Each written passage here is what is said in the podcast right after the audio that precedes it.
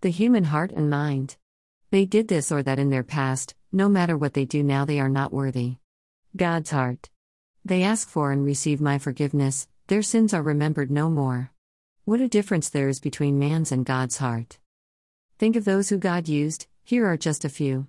Abraham was old. Joseph was abused.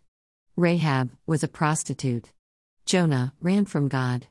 David was a murderer. Samaritan woman divorced. Paul, a Pharisee who persecuted Christians before becoming one.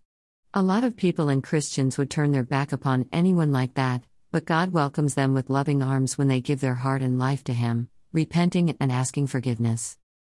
John 8 7 Let him who is without sin among you be the first to throw a stone at her. Picture says, Do not judge by appearances, a rich heart may be under a poor coat. Song included, Perfect by Becca Shea.